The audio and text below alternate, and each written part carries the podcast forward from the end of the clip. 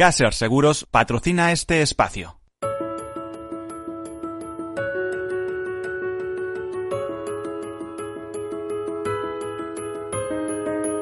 Tercer sector, un espacio para la economía social. Un programa dirigido por Miguel Benito.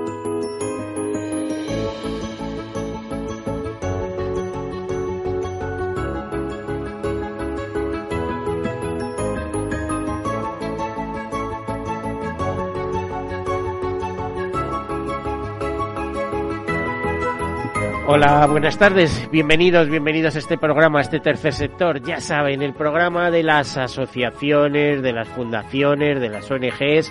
Siempre recuerdo que para ser eh, ONG o considerarse ONG hay que ser antes asociación o fundación. Pero eso desde una perspectiva legal, yo creo que desde una perspectiva más eh, empática de persona a persona, eh, bueno, pues es una terminología amplia en la que cabrían muchas cosas. Este tercer sector eh, también se caracteriza eh, por ser economía de personas para personas, un sector pujante en nuestro país, un sector que mueve más o menos el 10% del Producto Interior Bruto. Decimos, ¿cómo puede ser esto? Bueno, porque tercer sector también son mutuas, mutualidades, cooperativas, y sabemos que en España el sistema cooperativo tiene muchísima fuerza. Eh, cuando hablamos de cifras, pues imagínense, la Confederación Española de Empresas de Economía Social, pues tiene más de o representa más de 40.000 empresas y como dos millones y medio de trabajadores en nuestro país, 13 millones de trabajadores en Europa. Además, eh, solo las mutualidades eh, tienen activos o gestionan activos por valor de más de 40.000 millones de euros, es decir, activos destinados pues a, pagar las contingencias eh, de sus eh, socios, de sus asociados, básicamente la jubilación en el futuro.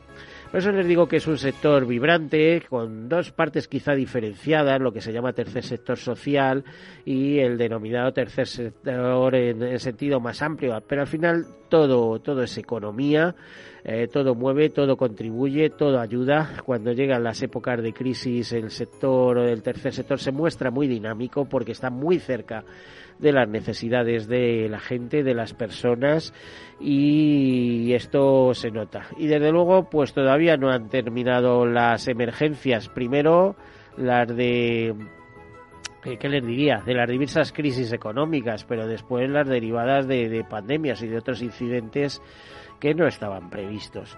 Bueno, hoy es un día especial, es un día grande, es el Día Mundial del Alzheimer, eh, en, el cual pues se destacan muchas cosas. Eh, por ejemplo, desde la Fundación Pascual Maragall nos dicen que con el lema Un día para olvidar, eh, la Fundación Pascual Maragall conmemora el Día Mundial con el objetivo de que se, de que su celebración no sea necesaria en el futuro. Eh, reclama esta fundación un compromiso político para que el Alzheimer sea una prioridad estratégica en los ámbitos científico, sanitario y asistencial. Eh, también eh, otras notas de actualidad nos dicen que esta patología neurodegenerativa afecta a uno de cada cuatro hogares en España y les puedo garantizar por experiencia que es un auténtico drama cuando ocurre esto en una familia eh, para organizarse, para tratar a las personas con este problema y dice que la sufren ya más de 1,2 millones de españoles, pero si caminamos hacia el envejecimiento, y esto es un problema asociado al envejecimiento, pueden imaginarse que hay que poner o hay que tener mucha atención a... Eh, a lo que puede depararnos el futuro y buscar soluciones tanto médicas como asistenciales. Se estima, de hecho, dicen que para 2050 esta enfermedad la terminen padeciendo 139 millones de personas en el mundo y nos dicen que para el cuidado de pacientes de Alzheimer, pues en muchos casos se acude a, ayuda profesional y en otras pues no se puede. Y además es que a veces esa ayuda profesional que no puedes pagarte y que la pides a las instancias públicas eh, llega con retraso, llega tarde. ¿eh? Te dan residencia cuando resulta que tu madre, tu hermana, tu eh, no sé, tu esposa eh, han fallecido ya, porque es una enfermedad que te va deteriorando y llega un momento que hasta ahí has llegado. Bueno, eh, un recuerdo eh, muy cariñoso a todas aquellas personas que lo sufren. Por cierto, el próximo martes dedicaremos un programa, un tercer sector especial a este tema. Hoy quizá no fuera el día más apropiado, no porque no se celebre, sino porque precisamente desde la Fundación Alzheimer España y todas las organizaciones eh, que están, que trabajan diariamente para esto, aunque tengan su día señalado, pues en este día precisamente están mm, como lo más ocupado que se pueda estar, ¿no? Eh, y no se trata de recordar un solo día, sino todos los días que este problema existe. Por eso digo que el próximo martes dedicaremos un programa especial al, Alzheimer eh, de la mano de Fundación Alzheimer España. Bueno, algunas otras notas. Eh, por ejemplo, hay una fundación, la Fundación Avance de la Libertad, eh, que es un TIC-TAC con sede en Madrid, miembro de Aldan Network, eh, con la misión de promover el avance de la libertad individual humana tanto en vertiente personal como en la económica que eh, nos da a conocer, publica hoy una, una nota, el índice autonómico de, de competitividad fiscal 2021. Es la quinta edición que esto, que esta, esta fundación la realiza y eh, nos habla de cuáles son las comunidades autónomas más competitivas fiscalmente hablando y menos competitivas. Y en fin, yo digo lo que dicen, eh, solo les leo lo que dice esta nota porque puede levantar muchas suspicacias, pero eh, mm, no sé, parece analizarlo.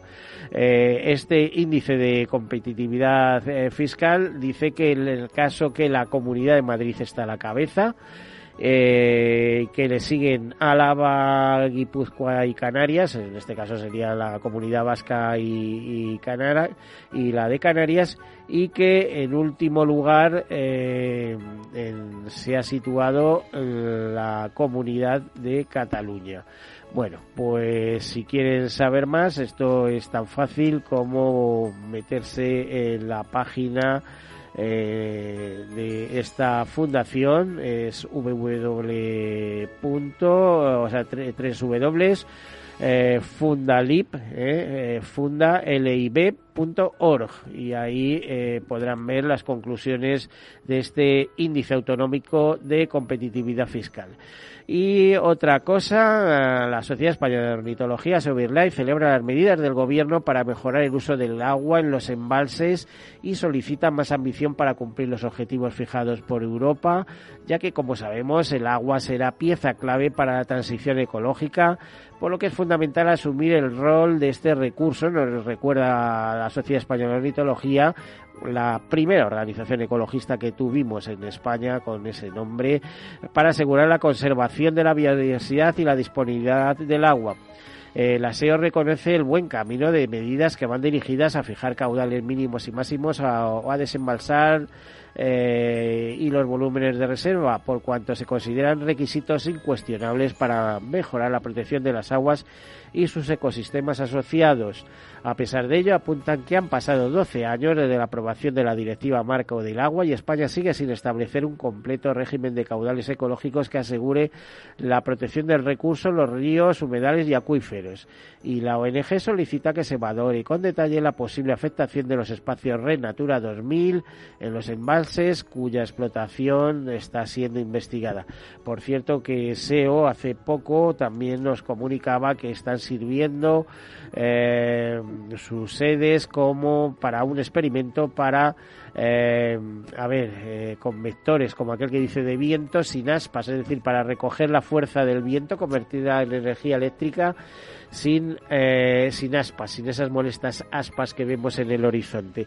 Bueno, pues para hablar un poco de todo lo que está pasando en medio ambiente y, y de una campaña que créanme, a mí me ha sonado un poco a cascabeles hasta que he hablado con su portavoz en España. Una campaña internacional que se llama Stop Ecocidio. Digo que me sonaba un poco eh, particular, pero es que eh, Maite Monpó, que tenemos eh, al teléfono, lo ha explicado tan maravillosamente que no solamente he entendido su fundamento, sino que tenemos que apuntarnos todos a empujar en esa línea, a, intentar parar esa, destrucción de la naturaleza con cualquier justificación, porque decimos, no, no, es que va a ser mejor para nosotros, sí, sí, mejor para nosotros, mejor será para los intereses económicos de determinados temas, pero el mundo sigue degradándose, ¿no? Maite Monpó, buenas tardes, bienvenida. Hola, buenas tardes. Bueno, un placer. Oye, como explícanos un poquito qué es eh, Stop Ecocidio y cómo nace esta campaña, que ayer me aclaraste que era una auténtica campaña, más que una ONG, es una campaña para llevar eh, concienciación ambiental a, todo el mundo y además convertir eh, el ecocidio como uno de los grandes delitos contra la humanidad, ¿no?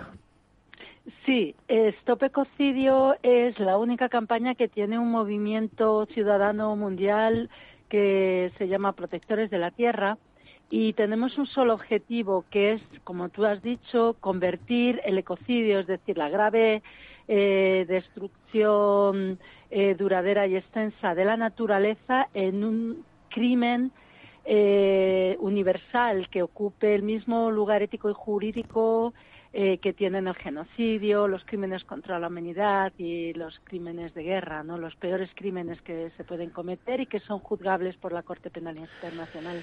Oye, y el término este de ecocidio, que parece que alguien se lo ha inventado, pero no, tiene trayectoria y además alguien detrás que es eh, la, iniciadora de esta campaña, ¿no? Desde el punto de vista legislativo. Sí, el, Explícanos la, la, la, eh.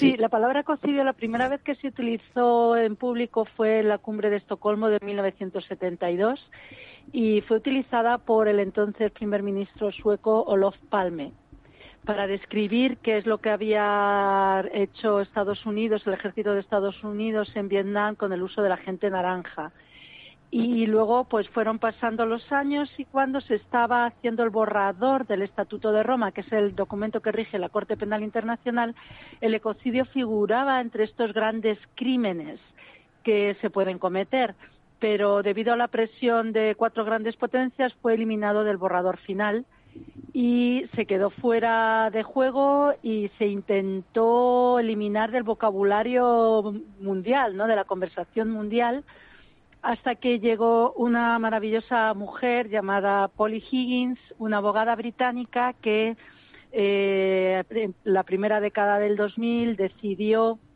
ver qué había pasado con el desarrollo de la de la civilización humana para que eh, eh, hubiéramos llegado a este esta situación de grave destrucción a gran escala de las bases de la vida, ¿no? de la naturaleza escribió dos libros eh, sobre las leyes que protegían y cómo se habían ido cambiando y eh, rescató la palabra ecocidio y fue la fundadora de Stop Ecocidio, de la campaña Stop Ecocidio y del movimiento Protectores de la Tierra.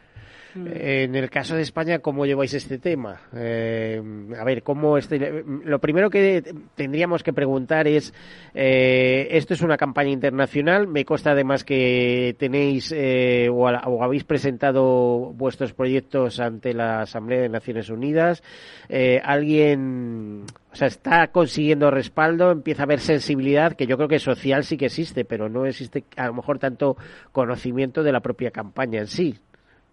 Pues eh, realmente la campaña fue fundada en 2017 y estamos a 2021. En tan solo cuatro años se ha conseguido que la palabra ecocidio esté dentro de la conversación mundial eh, ya pues muchísima gente ha oído hablar de ecocidio, eh, tenemos eh, políticos, juristas, em, personas famosas de todo el mundo de la cultura y muchas organizaciones, etcétera, movimientos sociales que están utilizando la palabra ecocidio para describir la destrucción de la naturaleza. Entonces, hemos avanzado mucho, mucho en muy poquito tiempo y, eso es lo importante, ¿no? Se ha conseguido eh, que, que una cosa que, un término que había estado olvidado y una, eh, en el momento en que vivimos una necesidad muy grande se haya puesto sobre la mesa de la discusión mundial, que es eh, la necesidad de crear una ley para proteger el planeta, que no hay ninguna ley que proteja la vida las bases de la vida en el planeta, ¿no? Bueno, es que hay muchos intereses. Yo antes te he hablado de asamblea, mm. pero igual me he pasado un poco de Naciones Unidas. Pero sí que habéis, eh, sí que tenéis relación estrecha con diversos comités, ¿no? De Naciones Unidas para. Sí. ¿Mm? Eh, bueno, Polly Higgins dio la primera definición técnica de cocidio, la dio ya en 2010 en la Comisión de Derecho de Naciones Unidas. Y es la definición que más o menos se venía utilizando aunque eh, justo este año, en junio, un panel de 12 juristas expertos a nivel internacional estuvieron reuniéndose durante seis meses para eh, dar al mundo una definición jurídica de lo que debe de ser la tipificación del, del delito crimen de cocidio, ¿no? Para que pueda ser usado por los Estados parte de la Asamblea de, de, la, Corte Penal Internacional y para que eh, se pueda crear este nuevo crimen internacional. Entonces, eh, bueno, este año muchas personalidades se han unido a la idea de que es necesario crear este nuevo crimen, entre ellos el secretario general de Naciones Unidas, que eh, Antonio Guterres, que este verano dijo que era deseable la creación del crimen internacional de cocidio en la Corte Penal Internacional. O sea que... Que, ya está más próximo, digamos, ¿no? Sí, sí, sí, sí, sí. Si tenéis un aliado de esa categoría, bueno, hay que decir... El Papa, el Papa se unió a la campaña el año pasado o sea que tenemos personas muy relevantes de todos los ámbitos, por supuesto desde lo ecológico, pero eh, pensemos que cuando hablamos de la destrucción de la naturaleza, hablamos de la destrucción de la vida y los seres humanos estamos eh, inmersos en la vida planetaria, ¿no? Entonces, el daño que se cause al planeta nos lo estamos causando a nosotros mismos y viceversa. Mm, eh, por eso creo que hay más conciencia, cada vez más conciencia de esto, ¿no? Sí, sí, sí, sí, cada vez hay más conciencia. Mm. Bueno, te iba a decir, eh, tú lo sabes bien porque has sido una luchadora incansable en esos eh, 30 años que has estado en Greenpeace, ¿no? Eh, pero, pero luchando en primera línea, como aquel que dice. Y ahora te toca, digamos, eh, una labor de coordinadora divulgadora, ¿no? Sí, Sí, porque eh, creo que es muy importante que todos seamos conscientes de que estamos ante una, un cambio histórico del rumbo de la humanidad porque eh, está a todas luces eh, estamos en un camino equivocado, ¿no? Estamos produciendo una destrucción que está ha puesto en amenaza la propia supervivencia humana. Estamos a la cola en, esta gran sexta extinción que se está produciendo. Los seres humanos están en, en esa cola, ¿no? Y tenemos encima de nosotros el ecocidio climático, y, tenemos que cambiar, tenemos que cambiar de eh, nuestra actuación y para ello necesita hacer este cambio a varios niveles, pero lo que es fundamental, una herramienta fundamental es la ley. Por eso decimos ¿no? que, es muy importante crear la, la ley de cocidio, introducir el crimen de cocidio en, en el Estatuto de Roma. Pero no va a ser suficiente con eso. También tenemos que cambiar nosotros y tenemos que presionar a nuestros gobiernos para que los Estados parte de la Corte Penal Internacional eh, digan públicamente que sí que quieren que se cree este crimen y haga todo lo que esté en su mano para crearlo. Y también tenemos que cambiar, por supuesto, nuestros, nuestros hábitos a nivel individual y nuestra relación con la naturaleza.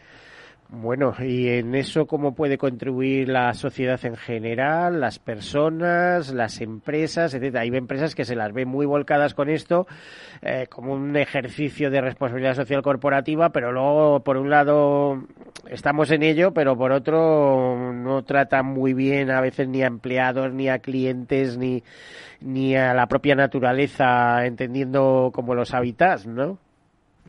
Claro, es que pues tiene que haber ese cambio, ¿no? Es que tenemos que, cambiar de paradigma. Entonces, claro, eh, es, es eh, una contradicción. Si tú tratas mal a tus empleados, no puedes, aunque estés haciendo, yo qué sé, por ejemplo, producción ecológica de alimentos, si tú tratas mal a tus empleados, pues eso no tiene, o sea, estás tratando bien al planeta, pero no estás tratando a seres que viven en el planeta bien.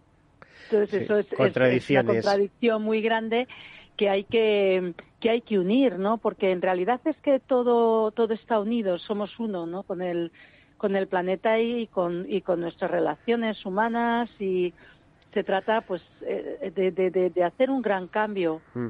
Oye, eh, ayer hablábamos también. En un momento histórico, ¿no? Nos quedan apenas unos un par de minutos, tres minutos al máximo, y quería hablar de esos guardianes de la biodiversidad. Aparte de que toda persona puede apuntarse como voluntario, eh, hay alguien, hay un grupos, hay grupos específicos que son esos pueblos indígenas que viven en, todavía en esos hábitats apartados. Eh, eh, pero que cada vez están siendo más explotados, etcétera. Y, esos son los primeros interesados en que se respete eh, su forma natural de vivir y, ese contacto estrecho que, tienen con la naturaleza, que en definitiva lo tenemos todos, porque somos eh, seres que, necesitamos la naturaleza para muchas cosas. nos podemos encerrar en lo que sea, pero tenemos que salir luego corriendo a oxigenarnos a mares, a ver mares, cielos, tierras, montañas, etcétera. Dos minutitos tenemos. ¿Qué nos puedes decir? Eh, en, la definición jurídica que se ha dado de ecocidio se ha introducido la palabra cultural eh, para dar cabida a estos pueblos originarios. Eh, pensemos que, los pueblos originarios son alrededor del 5% de la población mundial y, sin embargo, son los garantes del 80% de la biodiversidad en el planeta. Entonces, cuando decimos que los seres humanos somos destructivos, pues eh, yo creo que eso es muy injusto porque nos dejamos fuera una parte de la humanidad que no ha ido en el mismo sentido. Tenemos que aprender de ellos. ¿No? Para poder cambiar. Cuando decimos voy a desconectar y me voy este fin de semana a la montaña, creo que tenemos que cambiar eso y decir me voy a la montaña a conectarme tengo que desconectar, de, desenchufarme de la red, de los aparatos electrónicos, de la tecnología, etcétera, porque lo que necesitamos con mucha urgencia es conectarnos con, con la Tierra y de hecho, pues cada vez hay más gente que hace excursiones y tal. ¿Por qué? Pues porque sienta muy bien, porque es nuestro hábitat realmente, del cual nos hemos eh, separado, ¿no? Entonces, la protección del planeta necesariamente tenemos que contar con la protección de los de las de esta parte de la humanidad que que, que vive en armonía con, con la naturaleza y aprender aprender de ellos. Maite, nos tenemos que marchar. Te voy a, ah, decir que pues por favor cuando vengas por Madrid avísame, porque necesitamos hacer una hora enterita de estos temas. Me gustaría decir que, que por, favor, que quien esté interesado que visite nuestra página web, que tiene toda la información. La página web es www.estopecocidio.org. Bueno, pues ahí lo dejamos. Tienen toda la información sobre quiénes somos y qué hacemos y qué qué es lo que queremos. Muchas gracias, muy te portavoz de ecocidios. Hasta ahora, enseguida volvemos.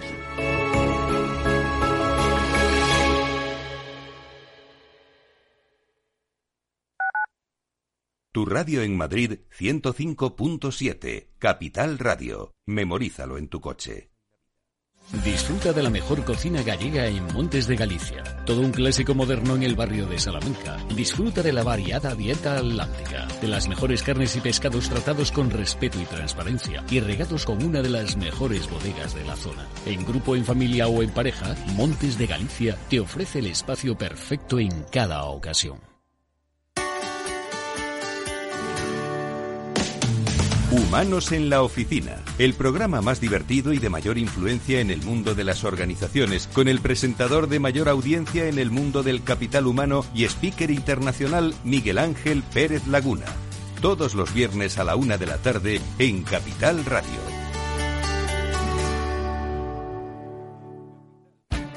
Esto te estás perdiendo si no escuchas a Rocío Arbiza en Mercado Abierto.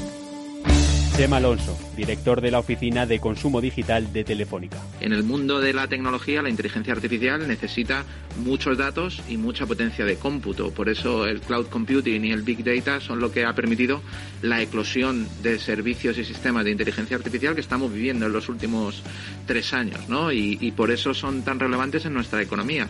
Hoy en día tenemos un montón de algoritmos de inteligencia artificial que han aprendido con muchos datos que están en nuestro entorno más cercano, en el teléfono móvil, en la televisión, en las recomendaciones en la web, en los anuncios, etcétera, y sin esa eclosión previa de las técnicas de big data y, los datos masivos y la potencia de cómputo del cloud computing, pues no hubiera sido posible llegar al mundo en el que estamos, Mercado Abierto con Rocío Arbiza.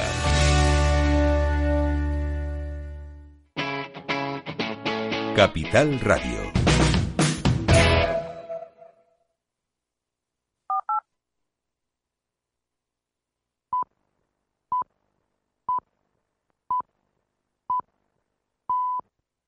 Tercer sector, un espacio para la economía social. Un programa dirigido por Miguel Benito.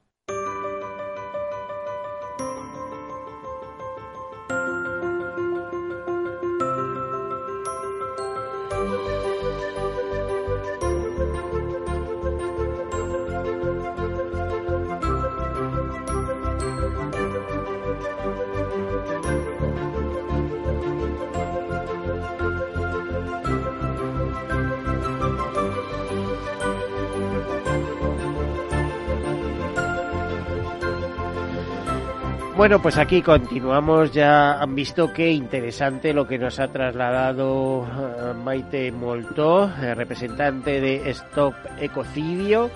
Eh, ya les digo, pueden encontrar en las páginas en internet mucha más información. Esto es algo que nos afecta a todos. ¿Cómo no nos va a interesar la naturaleza? Ya les adelanto que yo soy un apasionado. Fui un pequeño lince de adena que tuve. Soy eh, ornitólogo. A los ocho años tuve mis primeros prismáticos. Es verdad que me he dedicado luego a la economía y otras cosas, pero siempre he, tenido una perspectiva de la naturaleza. ¿eh? Años de montaña, años de excursionista, de trekking, de viajero, bueno, apasionado por todos estos temas y lo sigo estando. Lo que pasa que el mundo es muy grande y hay que darle oportunidad a todo, a todo. Tanto eh, que, por ejemplo, nos trasladamos ahora mismo de la defensa ambiental, eh, hago una, un inciso para presentar a Ramón García del Pomar, un músico, un músico reconvertido, porque es un músico donde le podríamos enmarcar en sus tiempos de rocola y ahora resulta que se dedica a la música antigua. Eh, Ramón García del Pomar, bienvenido. Muchas gracias. Y sobre todo muchas gracias por, no por lo que vengo a contar, sino por lo que afortunadamente estoy escuchando. bueno, eh, todo, el programa lo hacemos entre todos, eh, también los oyentes que están ahí para eso. Eh, unos, eh, a ver, te iba a decir, unos titulares, porque tenemos otra entrevista preparada, pero unos titulares respecto a este festival de música antigua que se está celebrando en Zaragoza. Si no hay renovación, no hay evolución. Y en, mi, en mi caso, pues significa crecimiento y la oportunidad que me surge a través de eh, Esther Ciudad, que es la directora de este festival, de participar con ella en el acto de cierre. Que ¿Qué es? ¿Qué día es exactamente? el día 30 en la iglesia de nuestra de Santa Isabel de Portugal. Normalmente suelen ser preciosos esos conciertos de iglesia, etcétera, ¿eh? como tú sabes. O sea, bueno, yo siempre he sido muy fiel. A mí la Semana Santa, lo que me gusta de la Semana Santa es ir a la cantidad de conciertos que hay además con esos sonidos fantásticos que dan las iglesias, las bóvedas. Eso Son maravillosas las catedrales. ¿Y tú te quieres creer que hace 50 años ya lo hacían los alemanes, por ejemplo, en todas las iglesias esas de Baviera, sus conciertos tal y cual? Y aquí hemos tardado, ¿eh? Ha venido más tarde, pero es muy bonito. Yo, por ejemplo, ahora que suelo estar normalmente en un pueblecito de la sierra, cuando hay conciertos en veranos, allí me planto con mis conciudadanos porque es, es una alegría escuchar violines y y, otros, eh, otros instrumentos por allí. La primera cosa que me llamó la atención hablando con, con Esther, y con Esther eh, también hay un músico de música electrónica, también hay un bailarín sufi egipcio que hace los giros. Ah, yo he escrito el texto, eh, pero lo primero que me llamó la atención es que cada vez que estaban hablando de coral, decían el coral. Y un día le digo a Esther, oye Esther, pero ¿por qué hablas del coral y no de la coral? No, no, es porque todos los himnos en alemán, los himno es coral y todos los, los corales de Bach, que vamos a interpretar bastantes de ellos, pues claro, eso quiere decir himno, ¿no? O sea que siempre hay algo que aprender, mucho que aprender. Bueno, Ramón, muchísimas gracias por estar aquí con nosotros y vamos a hablar con Luis Bolonio, que es el portavoz, no sé si algo más, de Aliente, que han planteado una gran manifestación en defensa del paisaje, de la naturaleza. Eh, ellos están de acuerdo con las renovables, eh, renovables sí, pero no así. Es una campaña o algo así parecido que nos dice Luis Bolonio. Eh, buenas tardes. Muy buenas tardes. Muchas gracias por invitarnos a vuestro programa. Vale. Eres representante de un movimiento cántabro en este caso o está o es más extendido? No, Aliente, la Alianza Energía y Territorio es un movimiento estatal. Se recoge en su seno a más de 160 organizaciones de todo el Estado ahora mismo. Bueno, eh, importante. ¿Y desde dónde me hablas, si no te importa? Bueno, yo ahora mismo te hablo desde Tarifa, desde Cádiz. Hombre, pues estarás de maravilla. es una zona que no me, encanta. hace, eh, hace levante o poniente por allí ahora mismo.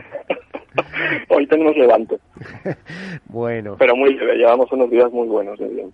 pues eh, hasta me das envidia, vamos. ¿eh? Además allí Bueno. se come un pescadito fabuloso, hay mucho viento, habrá mucho surfista, imagino, ¿no? Como, como siempre. Bueno, En lo normal, pero está bastante tranquilo ya. A estas fechas ya estando más tranquilos, está muy a gusto. Bueno, Luis, eh, cuéntame un poco cómo nace Aliente y a mí me lo enmarcaron mucho como defensa.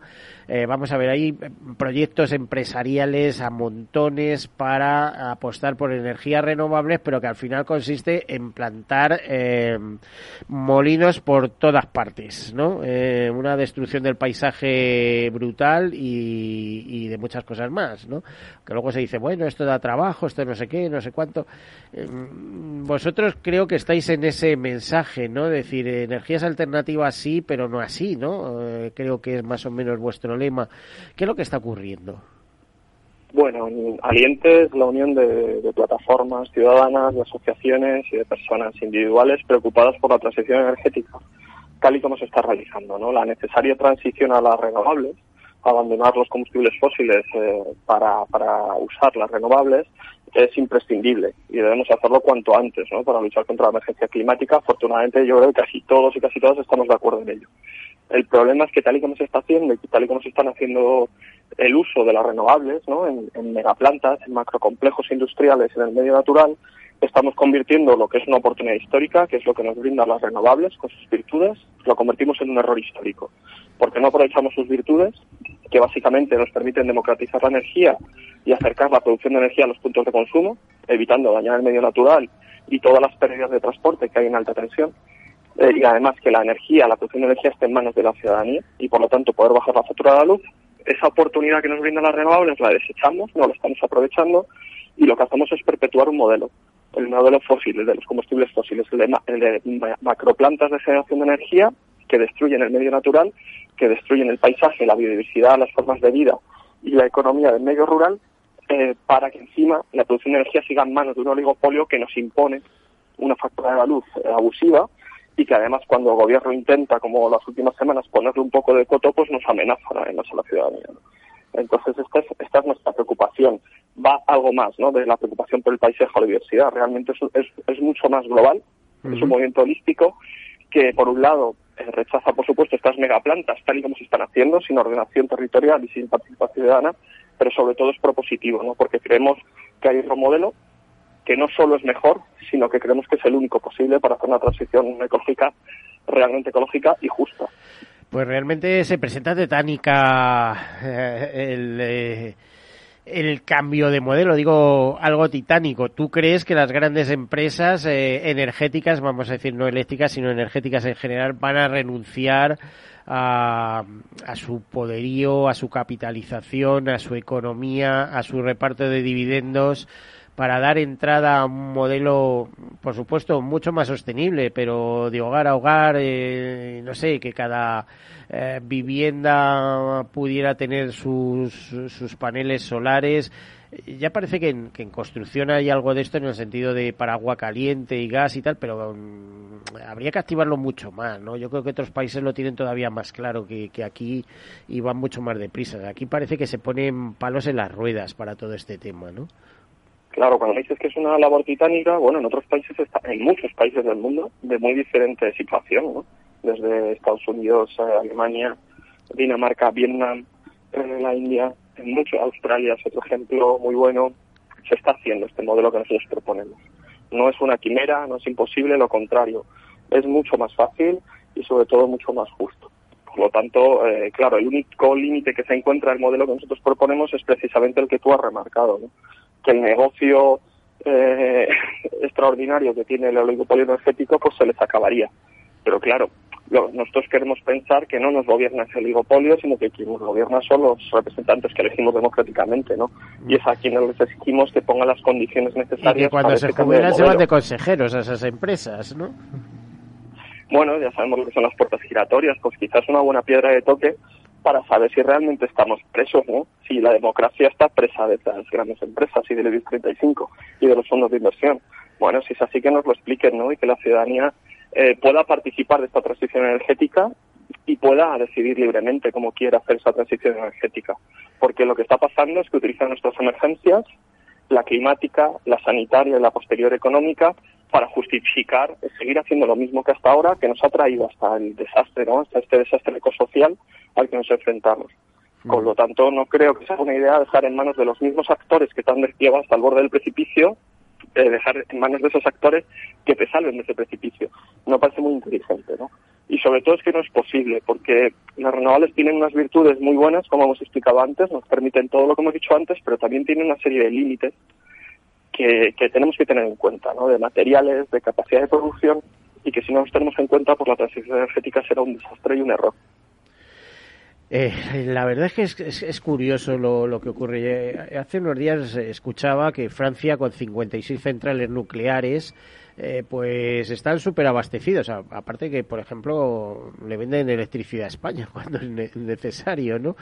Eh, no sé, tan mala idea hubiera sido o, es mantener o sostener algunas centrales nucleares, no digo muchas, sino las que hay, el, poder contar pues eh, con media docena, con, ocho centrales para, para momentos puntuales, ¿no? Ahora que la tecnología nuclear avanzado muchísimo. Lo digo, mm, lo ideal es, es, lo que estamos comentando, ¿no? El, eh, una sostenibilidad basada en, pues, en paneles solares en cada vivienda unifamiliar, eh, en, en, este experimento que está llevando a cabo una empresa con la Sociedad Española de Ornitología de, molinos eólicos que no son tales molinos, que ya simplemente son usos, para así decirlo, o sea, es decir, una, como columnas, son columnas eh, que recogen el viento y lo, y lo transforman en energía, en fin, mientras llegan todos estos modelos, eh, poder abastecer la demanda. Lo que no parece muy normal es que estemos pagando 14 transiciones ecológicas eh, y no ecológicas, el cierre de las centrales, el no sé qué, y una luz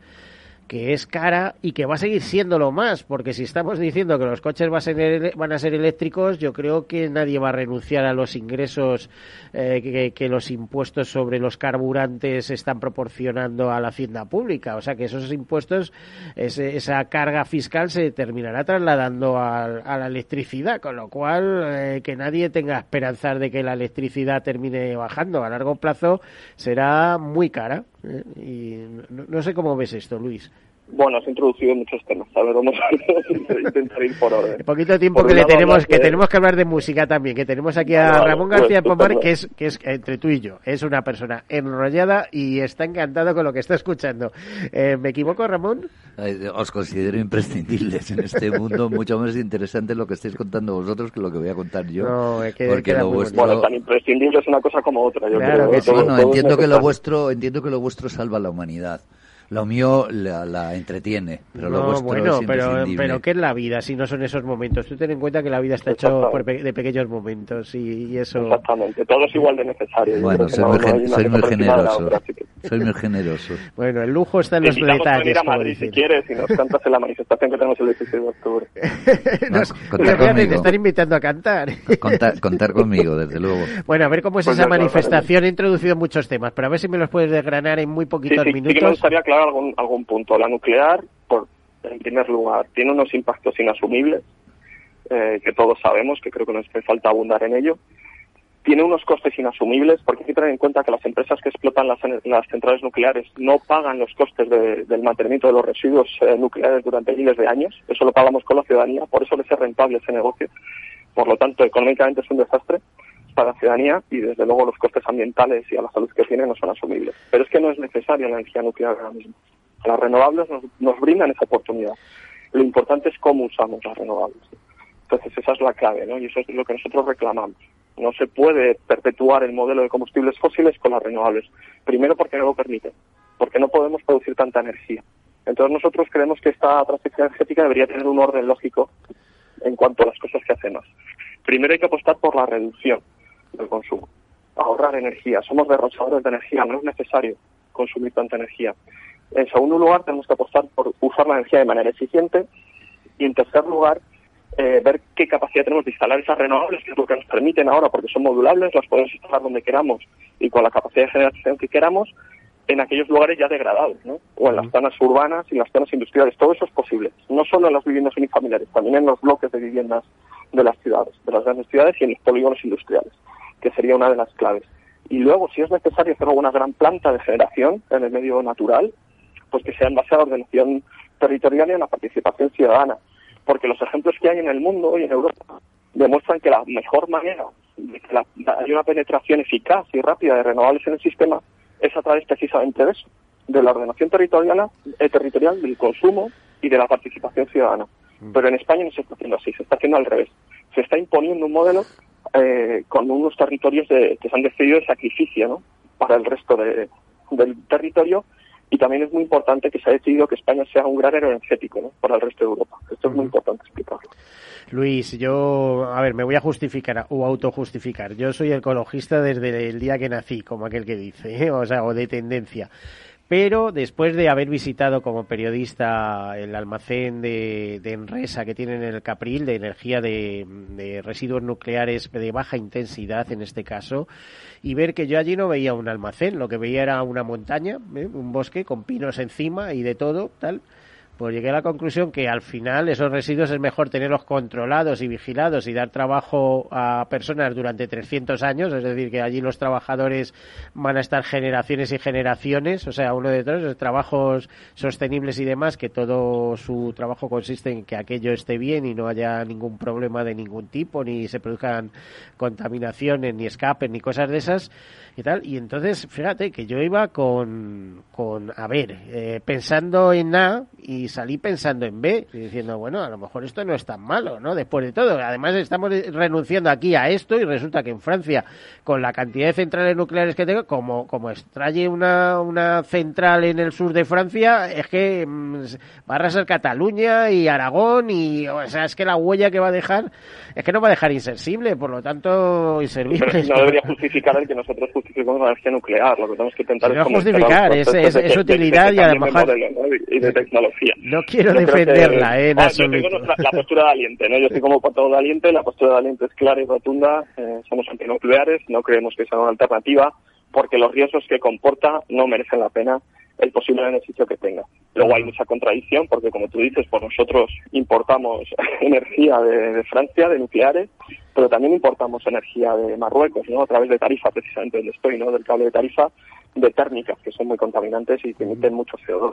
hay muchas contradicciones ¿no? en el sistema. En el sistema bueno, pues hace un llamamiento porque nos queda tenemos tenemos que hablar con, con Ramón. ¿eh? Eh, luego, si quieres, le, os paso el teléfono por si él quiere quiere hacer algo especial o queréis que él haga algo especial eh, allí, porque le veo un hombre muy muy lanzado con estas cosas y absolutamente comprometido con las causas de la naturaleza, del medio ambiente. No, hago más que pensar en esa canción del aviador que eran nucleares no, por supuesto.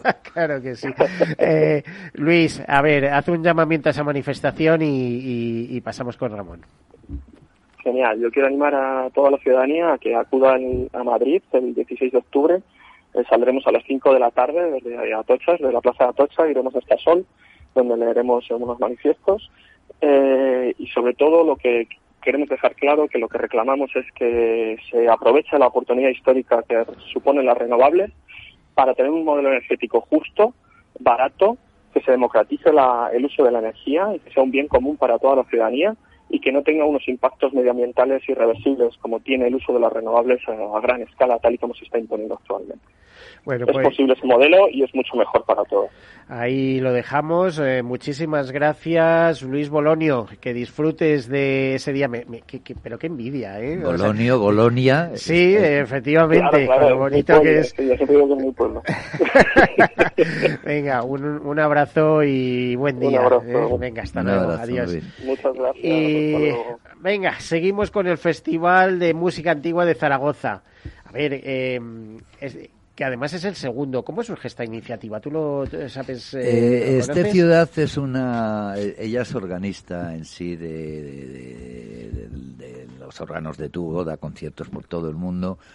Y ella es la que tuvo esta brillante idea de en una ciudad tan histórica culturalmente como es Zaragoza, tantas veces conquistada por unos y otros, y por lo tanto tan nutrida de, de, distintos estilos, de culturas, ¿no? Pues sacar adelante este tema y convertir a Zaragoza en, en, en, en esto que tanto a veces olvidamos, ¿no? Y la música mística eh, es emocionante, ¿no? Es tan emocionante como cualquier otra música en un momento dado, pero los sonidos para mí de los instrumentos en las iglesias, las voces en las iglesias, los, los órganos, esos tubos magníficos en las iglesias, eh, ensalzan el espíritu en cualquiera de los credos que uno se manifieste, ¿no? Eh, yo he estado en París, he entrado a unos conciertos que te encuentras de casualidad, he estado recitando con los escolanos de Covadonga. Ellos sus temas y yo mis poemas. Y, he llorado, he llorado de emoción, ¿no? Y siempre he tenido, pues mi padre fue director de corales, te decía antes que los pueblos nos nutren mucho en, en tendencias y hay siempre corales y las corales tienden a llevar temas místicos, ¿no?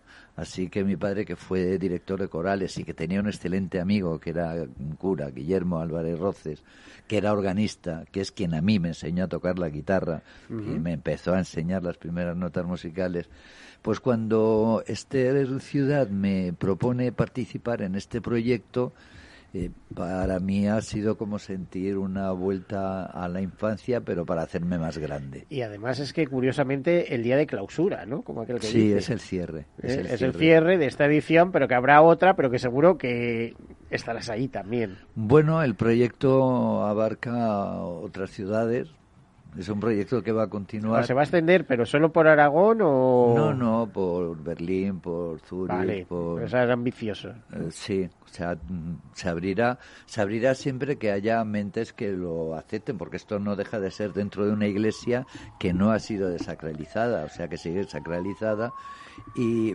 pero al fin y al cabo se trata de de enseñar que en este mundo todos somos uno, allá en lo que creamos, en lo que creamos, y siempre que creamos en el bien eh, común, en el amor, en la protección de la naturaleza, como se está hablando, en la ayuda, el Alzheimer, que a mí me toca, tengo mi hermana mayor con Alzheimer en una residencia, eh, todo lo que ocurre en esta vida nos toca porque no somos, somos uno dentro del uno que es el universo, ¿no? Fíjate, músicas tres culturas. Cuando hablamos de tres culturas es eh, que los tres conciertos cada uno ha sido de, de, algo diferente, ¿no? De algo distinto. Sí. En esta en este caso, cuéntanos un poquito. Por ejemplo, hubo uno el día 16 de septiembre de Ópera Omnia eh, la iglesia de San Carlos Borromeo. Sí. Eh, ¿Estuviste allí? Eh, no, no, no, estoy aquí ensayando la, del día 30. desde, el, desde el principio. El 23 de septiembre, próximamente, Fíjate, un día después de que entre la primavera, porque por cierto, digo, perdón, el otoño, no hemos dicho nada, ¿eh? pero el otoño entra mañana a la una, ¿eh? y entra como una bala, ya notamos el fresquito. Bienvenido, que falta hace también. Sí, la naturaleza, la naturaleza nos da sus frutos en esta época, ¿eh? yo por lo menos voy a recoger moras, si puedo al campo. Sí, allí las hay muchas, además en el pueblo en el que estás hay muchas moras. ¿Verdad? y y bueno, luego ya se prepara para agostarse, ¿eh? para descansar, que ya saben, como decía Rabindranath Tagore, esa palabra tan bonita, esa frase tan bonita, que después de, lo mejor de cada invierno es que después viene una nueva primavera. Bueno, pues eh, hay que prepararse para continuar ahí luchando y trabajando. Bueno, curiosamente, el próximo jueves 23 de septiembre en la iglesia de San Juan de los Panetes, en Zaragoza, Plaza César Augusto 3, durme con música sefardí, ¿no? Maravilla, eh, maravilla. Pues, emocionante nuestro pasado y nuestro presente también de alguna manera. Eh, por cierto, estos conciertos, en el caso de Zaragoza, entrada gratuita mediante reserva hasta completar aforo, pero reserven, que ya verán. Eh, Nada, duran cinco minutos, ¿eh? Una vez que salen. que salen, se completa rápido, ¿no? y el 30 de septiembre me parece que vas tú, ¿eh? Con música mística desde diversas perspectivas, tenemos a Mohamed Sayed, a A Esther Ciudad, que es la persona que me estabas hablando, en la dirección artística, y a, tu, en tu caso, Ramón García del Pomar. Yo estoy aquí ¿y qué, atado. ¿Y qué vas a, ofrecer, Ramón? Pues estoy aquí en Madrid atado ensayando justamente con Mohamed El Sayed. Hay que tener en cuenta que él es musulmán, en este caso. muy curioso, no pasa nada. Abertura, Zaragoza sí lo ha sido también, ¿no? Y nosotros pues estamos aquí ensayando porque él...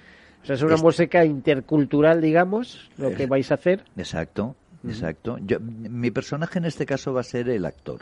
Voy a ser el, el narrador, el que representa la tentación del, del verbo hecho carne. Eh, es un texto, para mí ha sido mágico entrar en ese Ramón que fue niño, que fue creyente, que pasó por un seminario incluso, pues volver al encuentro con él para arrancarme ese tipo de lenguaje místico, ese encuentro con, con una esencia cultural que tengamos que tenemos dentro que yo tengo dentro aunque luego mi vida ha ido por otros avatares no bueno, pero una vida completa y yo te veo como una persona satisfecha de, esa trayectoria, ¿no? Bueno, de por sí ya por eh, nacer hay que dar las gracias, ¿no? y por estar bien, por tener salud, porque cuánta gente lucha eh, por seguir viviendo, por hacer una vida, por una trayectoria y encima con desventaja desde el primer momento. bueno, pues eh, a ver, eh, repite la cita para que las personas estén atentos. ¿Van a poder seguir de alguna manera por streaming o alguna hay alguna fórmula? Eh, lo estamos intentando, lo estamos intentando, pero es muy difícil porque luego resulta muy caro. O sea, aquí todos cobran. Eh, esto, también es verdad. Y entonces, pero bueno, el día 30 en Zaragoza, iglesia de Santa Isabel de Portugal, que también tiene el nombre de San Cayetano, a las 7 de la tarde, estar al toro que las entradas van a salir a la ya a la reserva y duran nada, o sea, es es un caramelo en la puerta del colegio. Y, ya vendremos a Madrid. Ramón García del Pomar, músico. Muchísimas gracias por estar aquí con nosotros. Nada, eh, ha sido un placer, de verdad. Eh, a todos ustedes, despedirnos. Feliz semana. El próximo martes hablaremos de Alzheimer también. Hasta luego.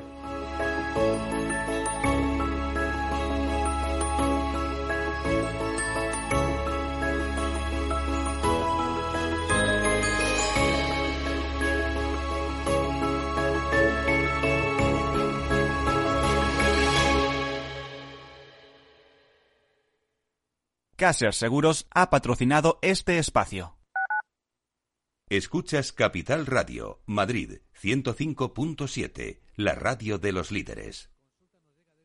En el restaurante Gaztelubides somos rigurosos con la selección del producto para crear recetas imaginativas que acompañamos de una bodega generosa y brillante y de nuestra magnífica terraza durante todo el año. Restaurante Gaztelubide, carretera de La Coruña, kilómetro 12200, La Florida. Teléfono 91 372 8544. Una recomendación del programa gastronómico Mesa y Descanso.